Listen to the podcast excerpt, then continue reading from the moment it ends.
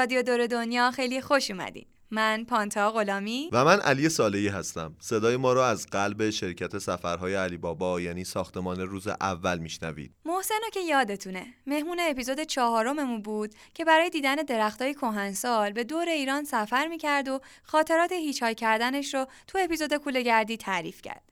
از اونجایی که خیلی از اون خاطرش استقبال کرده بودید ازش خواستیم تا به مناسبت ایدیدنی هم که شده دوباره بیاد به استودیومون و برامون بازم خاطرات باحال تعریف کنه.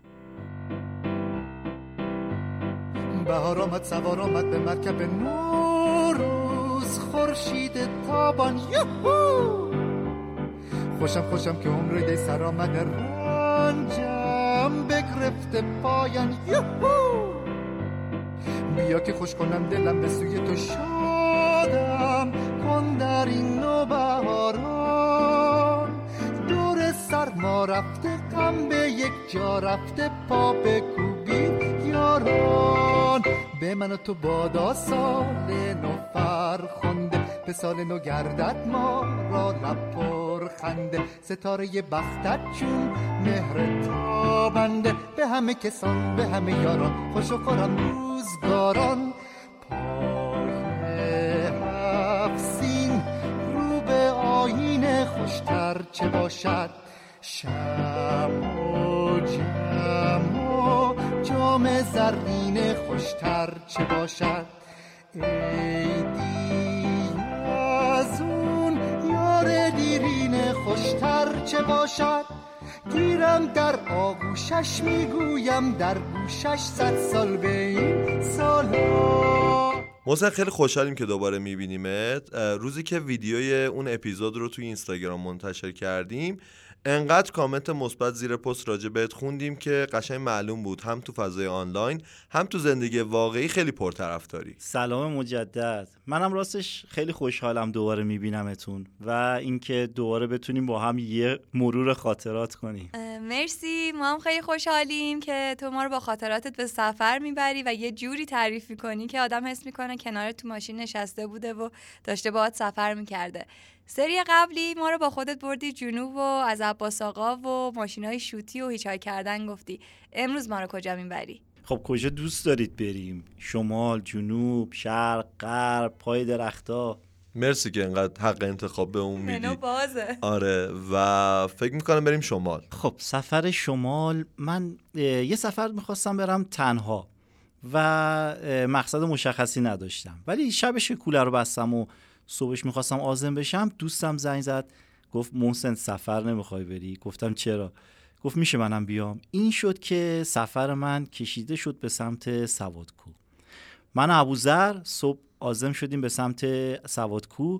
رفتیم توی جنگل کمپ زدیم و یه مقدار توی جنگل چرخیدیم وقت نهار شد. وقت نهار شد ابوذر گفت که محسن گفتم چی گفت نهار کی می‌خوریم؟ گفتم گوشنته گفت آره. گفتم خب باید یه آتیش روشن کنیم که غذا رو گرم کنیم. من ابوذر یه مقدار چوب جمع کردیم اینا اومدیم که آتیش رو روشن کنیم. ابوذر تو جریان نبود. من بهش گفتم که ابوذر ما واسه روشن کردن آتیش از تکنیک های بقا و بوشکرفت و اینا استفاده می‌کنیم. گفت یعنی چی؟ گفتم یعنی اینکه شما بشین نگاه کن من الان آتیش رو روشن می‌کنم. ابوذرم از جای خبر نداشت نشست روبرو منو. منم چاقو رو در آوردم و شروع کردم یه چوب در واقع تراشیدن. ابوذر نگاه به من می‌کرد با چشای گرد میگفتش که داری چی کار کنی منم می‌گفتم که خب باید یه خورده صبر کنی. این کار یه خورده زمان می‌بره. آقا من این چوبو میتراشیدم. ابوذر به من نگاه می‌کرد. محسنم خیلی صبوره تو اینجور مواقع. آره با صبر و حوصله ابوذر به نگاه به من می‌کرد فکر می‌کرد الان من دارم چی کار انجام میدم و اینا.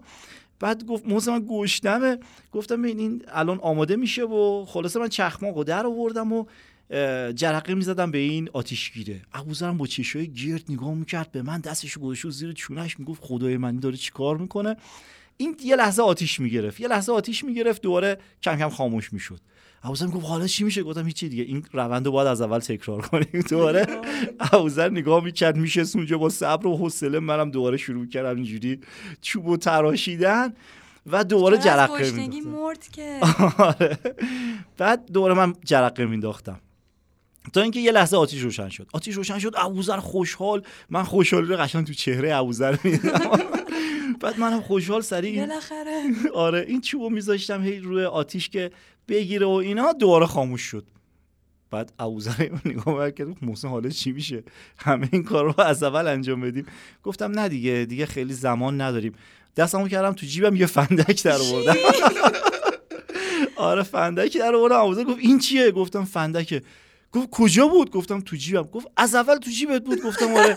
گفت یادت رفته بود. گفتم نه دیگه این فندک بود که یه وقت اگه نتونستیم آتیش روشن کنیم از این استفاده خب چرا از اول این کارو نکردی؟ گفتم خب باید محک بزنیم. این فندک یه چیز نامردیه. خواستی تلافی این که نذاشته تنها بری سفر رو سرش در بیاری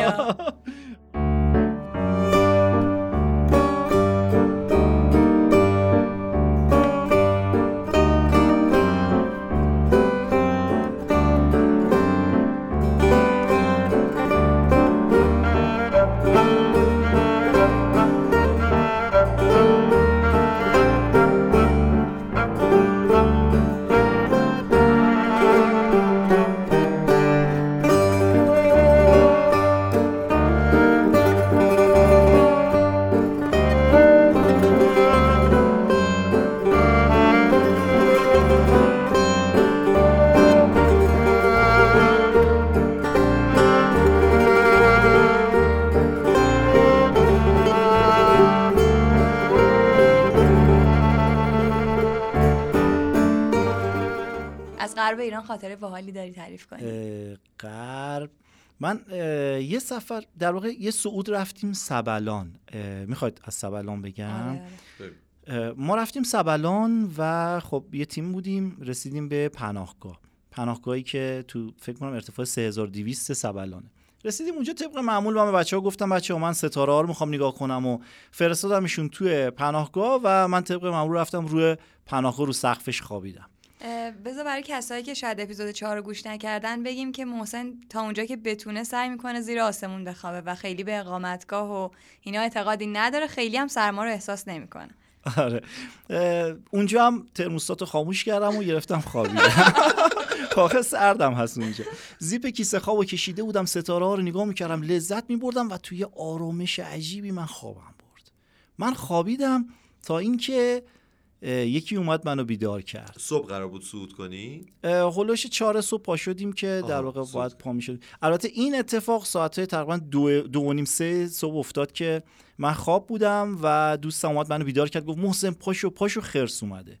من پا شدم دیدم خب یه نفر هست که میگه خرس اومده. من هم یه مقدار از خواب بیدار میشم دیر update میشم. باید دیر میاد. آره باید ببینم کجام چون خوابم خیلی عمیقه. خب من نگاه کردم یه نفر هست که میگه محسن پاشو خرس اومده. من پا شدم دیدم که خب اینجا که خونه نیست چون خیلی سرده. یه نگاه کردم که خب آسمون بالا سرمون پر ستاره. فهمیدم که خب هر چی که هست یه برنامه طبیعتی چیزیه. بعد نگاه کردم دیدم که خب این خیلی اصرار داره به من بگه که آقا اونجا خرس هست. منم اونجا نگاه کردم که راست میگه یک خرس خرس اونجاست. که مورد آره. گفتم خب آره اونجا خرسه. بعد مصطفی خیلی با تعجب بهم گفت موسی خرس رو می‌بینی؟ گفتم آره اون خرسه. گفتم آره خب خرسه. گفت خب پاشو فرار کن. گفتم واسه چی؟ گفت خب خرسه پاشو بیبریم تو پناهگاه. بعد من یه لحظه گفتم آقا صبر کن. گفت چیه؟ گفتم خب اون خرسه تو کی هستی؟ حالا مصطفی آدم نباید سریع فرار کنن تو این شرایط. خب نه خب من می‌دونستم خب خرس با آدم خیلی کاری نداره. ولی اه، از اینکه خواب اینم یادت بود حتی. و از اینکه این نه کیه؟ حافظه بلند مدت داره حافظه کوتاه. آره. گفتم این کیه؟ بعد بهش گفتم تو کی؟ گفت بابا منم مصطفی. با هم اومدیم سبلان. تو رفتی تو پناهگاه خوابیدی حالا خرس اومده پیشمون. بعد دیگه تا من متوجه. آره آره گفت اون منظورش اینو می‌گفت ما رفتیم تو پناهگاه تو مثلا اینجا خوابیدی آره. خرس اومده. گفتم اوکی خرسه. بعد دیگه حالا تا من متوجه شدم مصطفی و اینا دیگه مصطفی داشت موهاشو می‌کند دیگه. آره. دیگه منم جمع کردم و حالا خواستیم بریم تو پناهگاه. گفتم مصطفی یه لحظه وایسا. من باید از این خرس یه عکس بگیرم. بعد مصطفی می‌گفت آخه چرا؟ گرفتی؟ آره قرار شد که با یه نور پخش مصطفی یه نور پخش کنه با هدلایت مصطفی نه آه. تنها اینو فراری نداد خودش هم گیر افتاد. آره بعد یه نور پخش کرد توی دشت. من رفتم جلوتر یه تصویر ازش گرفتم و دیگه رفتیم تو پناهگاه و شب خوابیدیم و تا صبح کسی جرئت نداشت بره سرویس بهداشتی. اینم از خاطره در واقع غرب و خرس ها محسن یه سالی واقعا خرسای ایران حمله نمی‌کنن؟ ببینید اینو باید اینجوری واسهتون توضیح بدم. ما هممون از بچگی مستندهایی رو دیدیم که حالا مثلا آمریکا ساخته یا کانادا ساخته یا در واقع کشور اونجا درست کردن.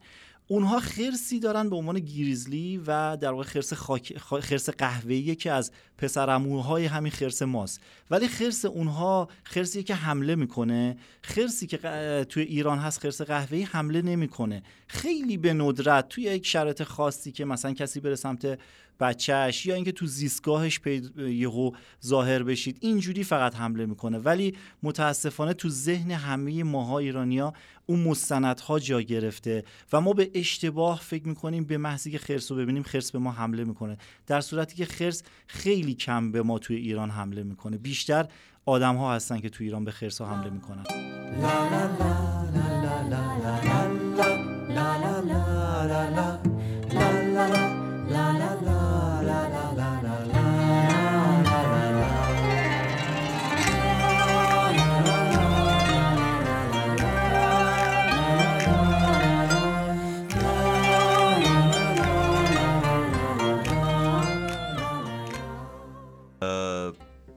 سمت شرق چی داری خاطر؟ محسن یه جوریه که آدم احساس می‌کنه که اگر آره. اگر مثلا یه منطقه جغرافیایی یا مثلا یه موقعیت جغرافیایی بهش بگی می‌تونه ازش یه خاطره بر ما تعریف کنه بریم خب. سمت شهر. مختصات نقشه رو بهش میگه آها این نقطه این خاطره رو دارم. خب حالا که اسم شرق شد من یه خاطره تو بوجنورد دارم که برای خیلی سالها پیشه. بروجن هم من شنیدم. بروجن هم داریم. من در واقع فکر می‌کنم سال 84 بود که رفته بودم سمت روستایی به اسم اسفیدان. شما باید بشقارداش بوجنوردم رد کنین و فکر می‌کنم یک ساعتی برین تا برسه به این روستای زیبا و پلکانی. این روستا اطلاعات خیلی زیادی ازش نیست متاسفانه خیلی گرشگر نداره در صورتی که جزو یکی از زیباترین روستاهای ایران هستش به نظرم. من اون سال رفتم تو اون روستا و روستا رو دیدم از دور نگاه کردم توی روستا چرخیدم یه قاری دارن که خیلی قشنگه یه سری درختای بلند و زیبایی دارن رودخونه قشنگی دارن و خب کلا حالت پلکانی روستاشون. کار به جای رسید که شب شد و من اون چادرهای فنری داشتم. چادر رو باز کردم اومدم استراحت کنم بخوابم که یکی از روستایی اومد گفت که من اجازه نمیدم شما باید بیای مهمان ما بشی اینجوری شد که ما مهمون این بنده خدا شدیم. رفتیم خونهشون و شب شد و خب به حال دوره هم شام خوردیم خانواده رفتن خوابیدن. من موندم و خودش. کار به اینجا رسید زنگ زد چند تا از دوستاش اومدن. یه مقدار این دوستاش جسه های بزرگی داشتن و اینها اومدن اطراف من نشستن. چهره بعد آره من آخه یاد اون لحظات دارم میافتم. خب من یه خورده ترسیدم. گفتم خب خانواده رو فرستاد رفتن خوابیدن. این بنده خدا اومدن دوره بر من نشستن. اینم برایش گفت که بچه ها محسن محسن دوستا بعد من گفتم خوشبختیم خوشبختیم. گفت محسن جان بریم سراغ اصل مطلب. من گفتم اصل مطلب چیه؟ یه خوره این ور رو نگاه کردم من زیر چی به در نگاه کردم دیدم در موقعیتش کجاست و احساس خطر کردم آماده فرار کردن اینا بودم. گفت که آقا ما می‌خوایم با شما شریک بشیم. من گفتم شریک؟ شراکت؟ این دیگه چیه؟ چه زمینه آره گفتم تو چه زمینه ای گفت آقا به هر حال شما این همه را از تهران تا این روستا اومدی یه چیزی هست دیگه. شما بیا با ما شریک شو. جاشو به ما بگو ما می‌کنیم. شما ببر بفروش. آره با هم شریک شیم انقدر که توریست به سمت اونجا تعجب کردن. آره بعد خب موضوع هم خیلی قدیمیه. بعد من گفتم که آقا متوجه نمیشم. گفت آقا چهل ما شست شما. گفتم چی؟ گفت آقا جان ما اصلا قانعیم شما بگو کجاه ما می‌کنیم در میاریم. میدیم به شما. ببر بفروش. بعد شماره حساب میدیم به حساب ما بریز. هفتاد شما سی ماه. من می‌گفتم آقا به خدا یه همچین چیزی نیست. حالا هی من اصرار می‌کردم که یه هم چیزی نیست. هی اونا اصرار می‌کردن نه بگو خلاصه اینا. بکردن خودتو زدی به اون راه. آره خیلی زمان برد که من تونستم بهشون ثابت کنم که آقا من یه گردشگرم و به خاطر درختها اومدم و اومدم روستا رو ببینم و اینا. خلاصه نهایتا حل و فصل شد و از این قضیه گذشتیم. ولی صبحش که من می‌خواستم برم اومد دست گذاشت رو دوش من. یه نگاه عمیق به من کرد. گفت که داری میری؟ گفتم آره. گفت یعنی واقعا من مطمئن باشم که تو به خاطر روستا اومدی. نگفتی داری میری؟ گفت آقا به خدا من اومده بودم روستا رو ببینم. و هنوزم فکر کنم باور نمی‌کرد که من فکر می‌کرد من اومدم واقعا به خاطر زیرخاکی. مرسه مرسی که واقعا بازم دوباره اومدی و این ادیدنی شکل گرفت. انقدر قشنگ خاطرات تو تعریف می‌کنی و انقدر خود خاطراتت شیرینه که واقعا هر دفعه لذت می‌بری. پس من یه موز بردارم. نه آجیل بفرمایید. مرسی بچه ها عیدتون مبارک باشه.